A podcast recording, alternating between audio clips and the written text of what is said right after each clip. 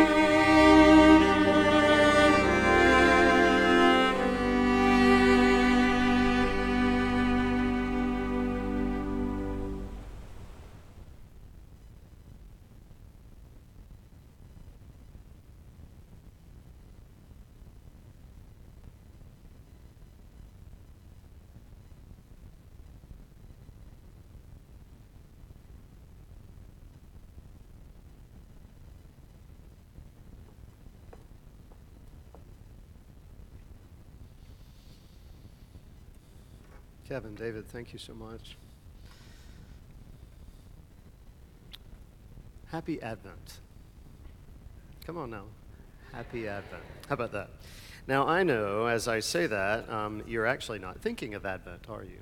You're thinking of Christmas. I know, I know. In fact, raise your hand if you are ready for Christmas.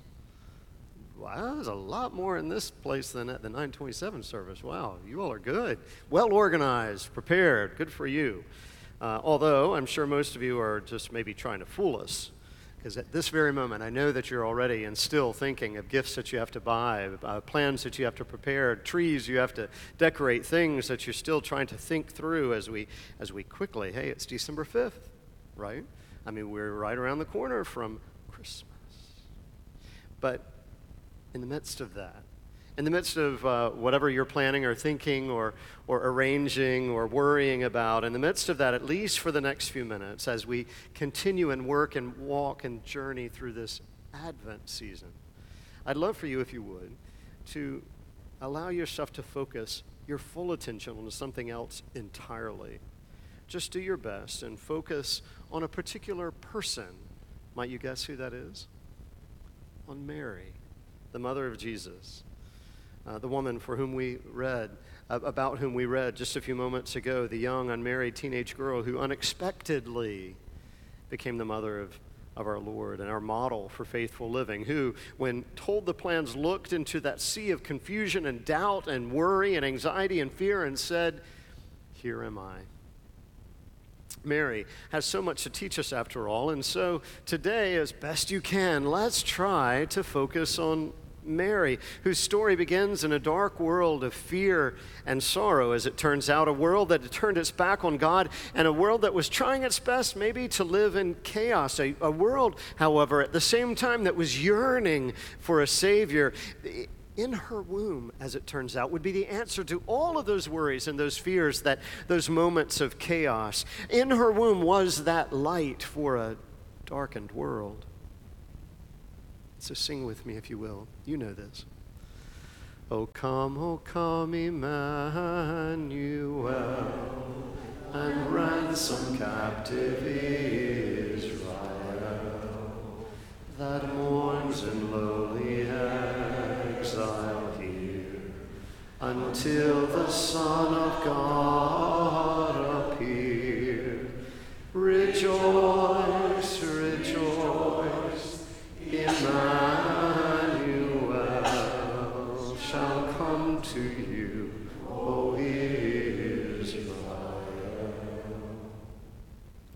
It's the year 1809. The international scene was chaotic, if you remember your world history from those days. Napoleon was sweeping through Austria. Blood was flowing freely. Europe feared that, that he would try to form an empire through, throughout the continents. Everyone and everything was focused on that fear. Some believed that the world was coming to an end, but something else was happening, as it turns out, in 1809, something that was going rather unnoticed. That same year, a boy named Alfred Tennyson was born to an obscure minister and his wife. He would one day become one of the finest poets in history. And just a few miles away, a physician named Darwin and his wife gave birth to a child who they named Charles. Several thousand miles away, Oliver Wendell Holmes was born in Cambridge, Massachusetts. And then, in a backwoods cabin in Hardin County, Kentucky, was born, you guessed it, who? Abraham Lincoln who would save this country from chaos. Don't you see? While all the world obsessed over Napoleon, as it turns out, history was actually being shaped in the cradles of England and America and other places around this world. Likewise, in Mary's day, the big news of the day centered on Roman occupation. Rome, the most powerful empire the world had ever seen. Rome, who had become rather brutal to the people of Israel. And at the beginning of the gospel story, we even learn that Caesar Augustus, the emperor of this Roman empire, had imposed a huge tax and demanded that everyone return to their, to their place, their hometown of origin, where they would have to be registered. That was all the talk. And the people were so incredibly frustrated frustrated and furious about it, but Caesar didn't care. He actually liked the attention, he loved the control. What he demanded would be the adoration. But did you notice? While the world focused on Rome and Caesar, history, as it turns out, was being shaped in a cradle, a manger, and a little town of Bethlehem. Unlikely, unnoticed, unbelievable.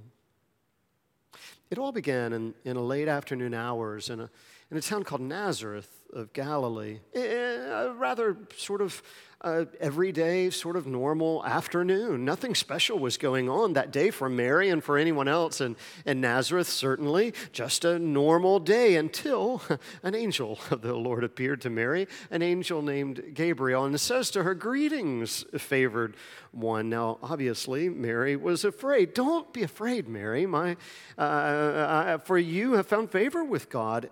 And then these words that changed her life, your life, and the life of this world.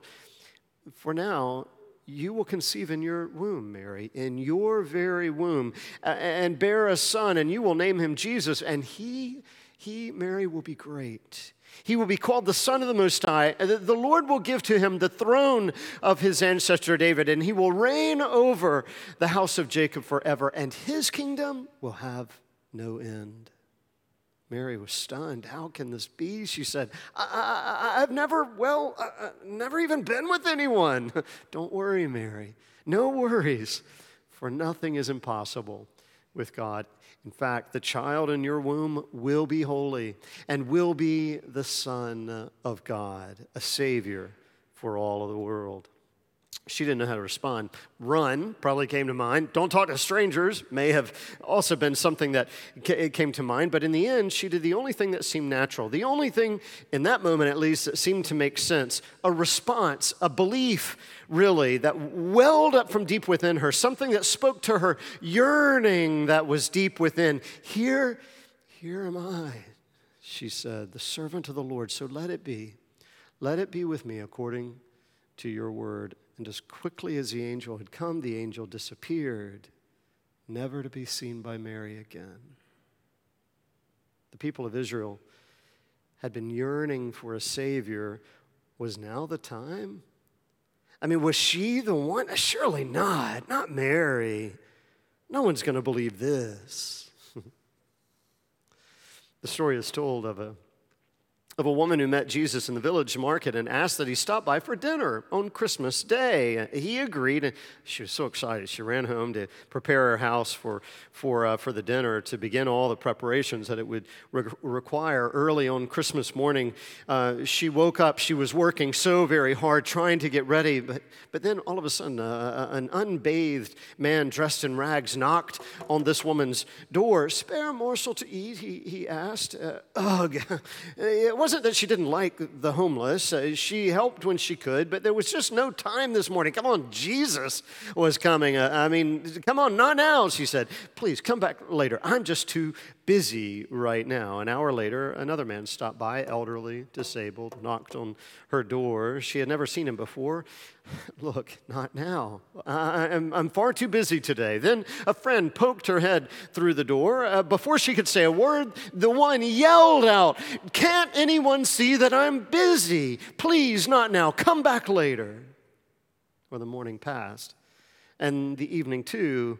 The dinner, it was wonderful, so well prepared. The house was glowing in candlelight, floors were swept, the, the, the aroma of, sea, of, of cider was just wafting through the home, but she was alone.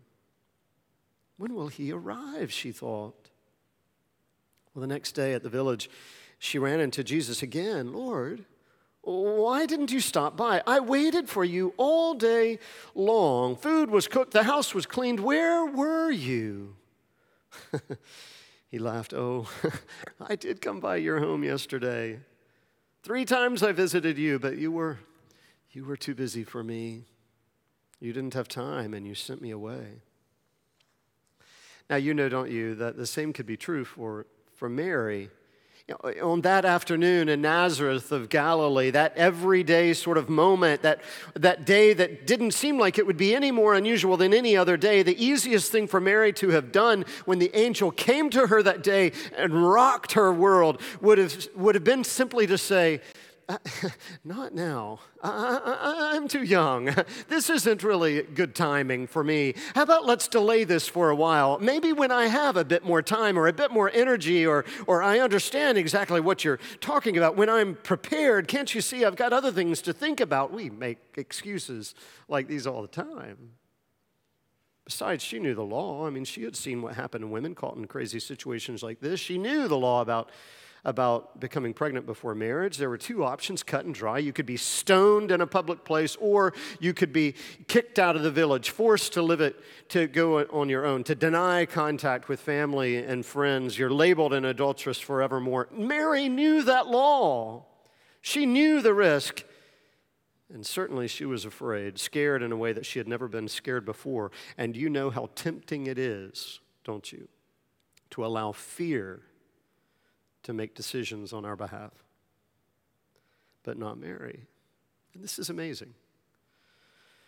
Mary instead put her trust in the Lord and said simply, Here am I she believed and she acted on her belief. And that's really why we've spent already so much time talking about Mary. It is for this reason it's because she is the model for Christian discipleship for you and for me. She believed and she acted on her belief. Precisely why Mary is considered the perfect example of the Christian life, a woman with no equal in Scripture. Now, look, I know it's Christmas, and there are visions of sugar plums dancing in your heads. But imagine Mary on that day, Mary so meek and mild, holding her baby Jesus. But also 30 years later, Mary, who has to endure the pains, the agony of watching her son die on a cross, for she was there too. She she holds him in her arms in that moment too, but this time bathed in tears of sorrow. And she wraps him too in linens for burial, swaddling clothes. In that moment, she must have remembered the unusual gift of myrrh given by the wise men at Jesus' birth. it's a perfume that's normally used to prepare a body for burial. 30 years later, now Mary understood, and as she cradled the body of her own son, she knew why that gift had been shared. A mother should not have to feel such pain. Despite her sadness on that dark, stormy day, she must have found comfort in the words of the angel Gabriel, spoken so many years earlier Don't be afraid. Don't be afraid. So here's the deal our relationship with Jesus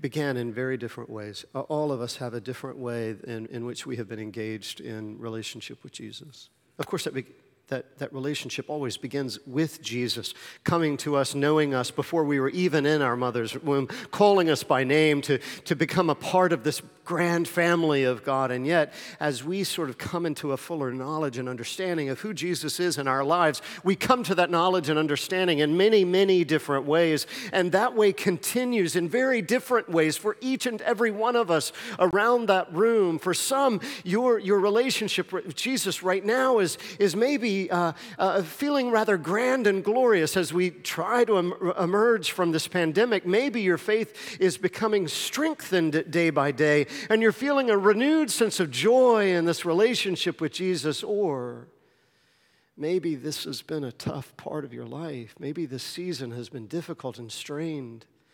And maybe your relationship with Jesus likewise has been strained. Your faith has been weakened. It's been tested. And maybe right now you're wrestling with the reality of doubt and fear and confusion, maybe even anger. We have different ways of approaching this relationship with Jesus, don't we? But Mary's relationship began by holding her, him in her arms. Imagine. I mean, Paul says that in Jesus, the fullness of God was pleased to dwell.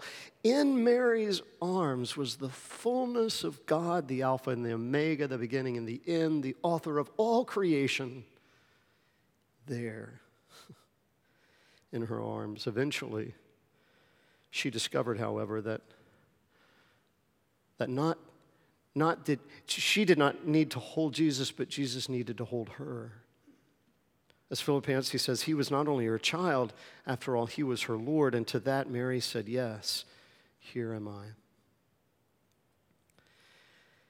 As I conclude the sermon, I'd like you to, I'd like to invite you to join me in saying yes to Jesus and pledging to follow him as your king. Now, maybe for some, that would be the very first time. For others, it may have been a time, a, a, response you've made hundreds of times before. Perhaps each and every day when you've woken up, before you've put feet onto the ground, you have the discipline of saying, Yes, Lord, I'm available for you. Use me however you need to use me today. For others, perhaps, you have not had the chance yet to say yes to Jesus, to accept his great gift of love for you, his embrace of you, his eagerness to walk with you every day of your life. And yet, it's the most important decision you can make today and every day to yield your life to Christ to let him be your light so that you might be a light for the world, to, to accept his incredible love for you so that you might bear that love for each other. The world needs it so desperately, don't you know? And as far as I'm concerned, it is truly the best way that you and I can prepare for Christmas. Will you pray with me? Blessed are you, O Lord our God, King of the universe. You came to us in Jesus to show us who you are and who you call us to be. Lord, give us the courage to yield our lives to you, to accept your love, to feel your embrace as you hold us close, and to follow you as, as our King, our Savior, and our Lord. Amen.